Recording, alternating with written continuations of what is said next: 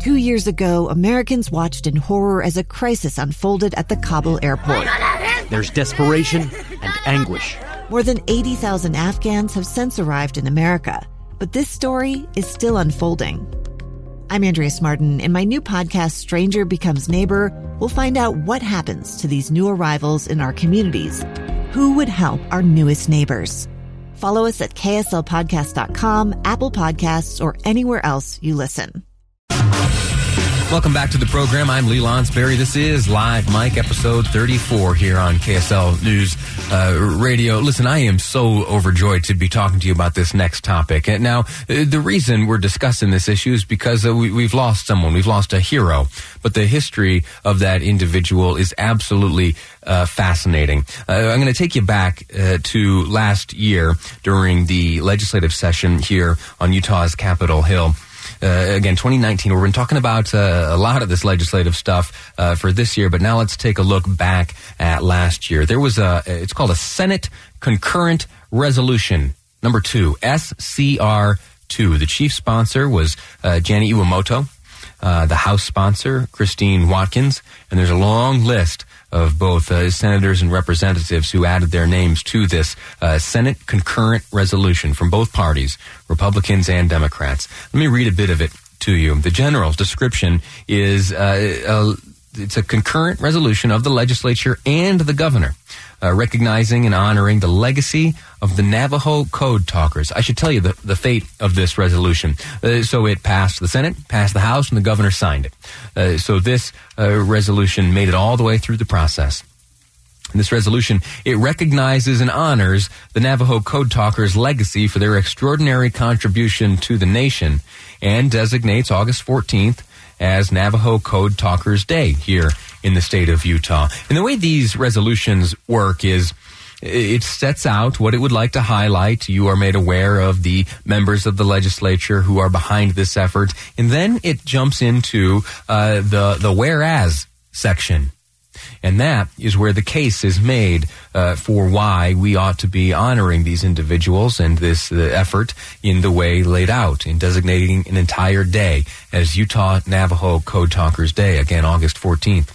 So let me walk through some of this. It's going to teach us a few things. Uh, we're going to look at the, the history of these code talkers, and we're going to look at their uh, relevance and uh, uh, the, how vital they were to our successes in World War II, particularly in the Pacific Theater.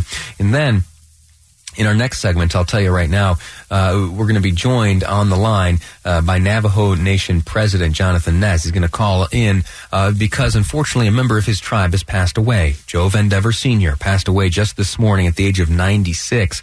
Uh, now, Joe, uh, as of the, the date of the signing of this resolution, was one of only eight surviving code talkers uh, to be with us still. Eight of the hundreds of folks who, during uh, World War II uh, did some incredible work with their language uh, to help transmit messages and safeguard and protect the plans and uh, efforts of uh, America's fighting men and women. So let's walk through this resolution. That's going to get us caught up on the history of these code talkers. And in the next segment, uh, we're going to speak uh, to the president of the Navajo Nation. So it reads this again resolution from last year.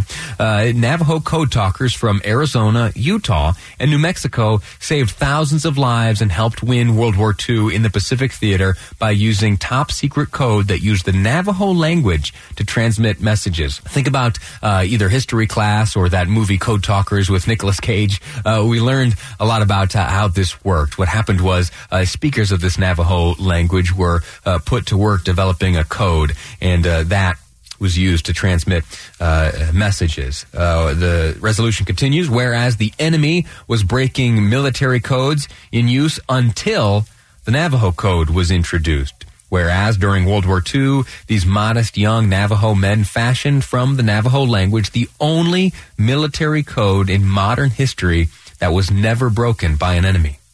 Whereas, armed with special top secret training, these men developed over 600 Navajo code words to transmit the top secret messages. Whereas the Navajo code talkers' messages were transmitted to the front lines, beach command posts, command ships, aircraft carriers, battleships, and to all landing units involved in every major invasion in the Pacific during World War II.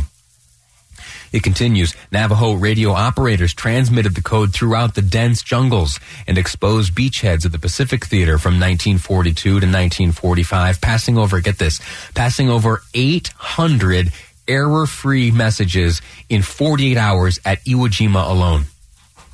Major Howard Connor 5th Marine Division signal officer in Iwo Jima land, at the landing of Iwo Jima, he said that, quote, were it not for the Navajos, the Marines would never have taken Iwo Jima. Uh, you know about Iwo Jima? There was a mountain there, Suribachi, and on top of that mountain, a photo was taken, uh, and it is a, a, photo which has been memorialized uh, uh all over this country. You know the image. Uh, folks, uh, there were movies and songs about it, a book, uh, Flags of Our Fathers. Uh, it came out not too long ago. Uh, there's a song by Johnny Cash uh, memorializing Ira Hayes, one of the folks who up on Suribachi hoisted that flag and whose image and likeness was memorialized in that photo that you and I are so familiar with as they raise the flag there at Top Mount Suribachi. the bravery the resolution continues. The bravery and ingenuity of these young Navajo men gave the United States and Allied forces the upper hand they so desperately needed in the Pacific theater, hastened the war's end, and assured victory uh, for the United States and, his, uh, and its allies. It continues, over a dozen Navajo code talkers were killed in action, and more than a dozen were wounded. And get this, uh, after 23 years of secrecy, 23 years after World War II, uh, this code was kept in secret. Uh, the Navajo Code was declassified in 1968. It continues, the United States Congress and the President on behalf of the United States honored Navajo Code talkers with the highest honor the Congressional Gold and Silver Medals. That was in 2001. Imagine that. Uh, from the 40s to 2001 before they received that great honor. Uh, this resolution continues eight of the more than 400 original World War II Navajo code talkers are alive today. Now remember, this was, uh, this was last year.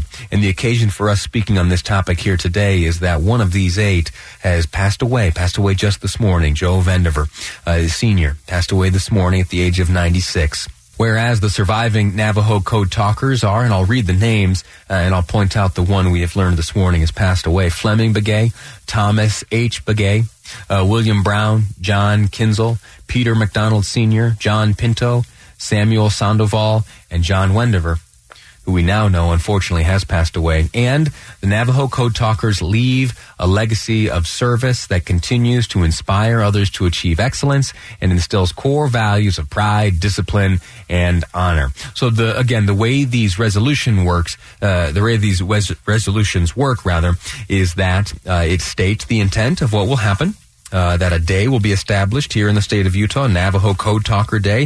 Uh, that's August 14th. Uh, you're made aware of all of the legislators who are behind this, and then they make their case, and then uh, here is the language that matters. Now, therefore, be it resolved that the legislature of the state of Utah, the governor concurring therein, designates August 14th as Utah Navajo Code Talkers Day here in the state of Utah. Be it further resolved that the legislature and the governor recognize the Navajo Code Talkers' legacy and an extraordinary contribution to the nature to the nation, rather. Be it further resolved that a copy of this resolution be sent uh, to uh, those eight men who I named earlier, the surviving code talkers. And so it was uh, that last year, John Vandever Sr. received this resolution. And uh, today we unfortunately learn that he has passed away. Uh, but I am grateful to him for his service. I'm grateful to him for all the good uh, that he and the other 400 or some odd uh, World War II Navajo code talkers rendered this uh, nation. And I am anxious in our next segment to speak to the president of the Navajo Nation, who will talk to us about the legacy of these men, uh, the legacy of their effort, and what it means to our country today, uh, both generally and specifically uh, the life of this Joe uh, Vandever Sr., who again has passed away just this morning. That's all coming up on today's program and in the next segment specifically. There is still much more beyond that. We're going to cover Uh, we have uh, an ABC correspondent who was traveling with the president just yesterday as he hosted a rally in Iowa. That's in the midst of these proceedings there in Washington, D.C., in the midst of these impeachment uh, proceedings, this trial against him. Uh, now, all likelihood is that this is all going to wrap up uh, within the next week or so. The president will remain in office and his rallies uh, will continue. But particularly yesterday, at that juncture of the proceedings, it'll be interesting to see what the mood was at that rally, some of the highlights and so we'll get a report from Rachel Scott. Uh, she's a new uh, correspondent with ABC News, and she's going to join us uh, and give us a sense of what's going on. Also, uh, we're going to touch on red flag laws a little bit more. I know I beat that drum uh, so often. It's a topic you hear uh, addressed here on this program fairly regularly. Well, I think there there's something even more interesting happening still. So we're going to talk about that a little bit later on. but again, as I said, and as we walked through that resolution honoring the Navajo Code Talk Talkers. We are going to continue that discussion next with the president of the Navajo Nation here on Live Mike. I'm Lee Lonsberry, and this is KSL News Radio. A gun in the face. Then all of a sudden, they all kind of lined up. They pointed their guns at me. And this is the point where I thought, I'm going to die today. Started two years of horror for an American in Venezuela. They said, You need to give us your phone and get ready because you're coming with us. I'm Becky Bruce, and I spent a year researching and piecing together Josh and Tammy Holt's story about their ordeal in a notorious prison. That's when everything started to turn bad. We had another pound on the door. Boom, boom, boom. And there was the police once again. You can binge all of the episodes of Hope in Darkness on KSLPodcasts.com or wherever you get your podcasts.